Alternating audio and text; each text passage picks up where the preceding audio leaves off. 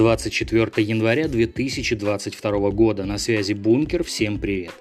Британский эпидемиолог рассказал, что у вакцинированных от COVID-19 пациентов при заболевании омикрон-штаммом наблюдается 5 симптомов, схожих с простудой.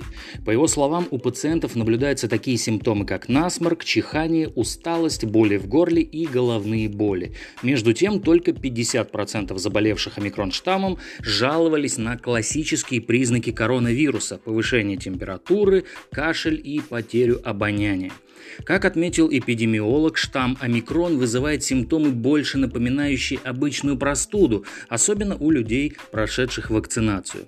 Ну что же, по крайней мере, ковид стал похож на сезонную простуду хотя бы внешне, симптоматически, но вот по своей сути дела все такие же неудовлетворительные.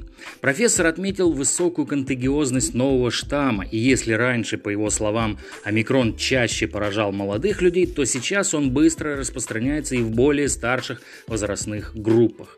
Специалист выразил надежду, что вакцинация поможет избежать частых госпитализаций и тяжелых случаев. Он посоветовал при появлении симптомов простуды соблюдать осторожность до прохождения тестирования на COVID-19.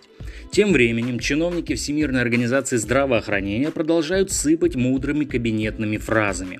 Генеральный директор организации заявил, что пандемия COVID-19 может завершиться в 2022 году, если будут приняты комплексные меры. Дословно так.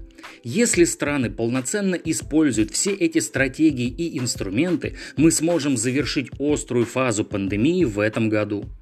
Мы сможем завершить COVID-19 как чрезвычайную ситуацию в области здравоохранения на глобальном уровне.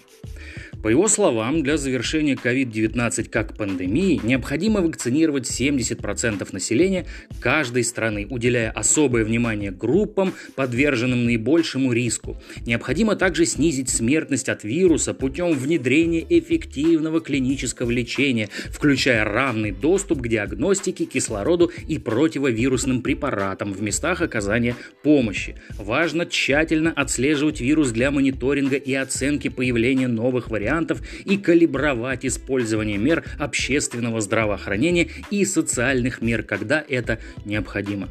Ну, золотые слова – Напоследок о признаках настоящей демократии. Европейские страны оказались лидерами по количеству антисемитских инцидентов за 2021 год. Там произошла половина всех случаев национальной нетерпимости. Об этом сообщается в докладе, подготовленном Всемирной сионистской организацией и Еврейским агентством для Израиля Сахнут в преддверии отмечаемого 27 января Международного дня памяти жертв Холокоста. На сегодня все. Конец связи.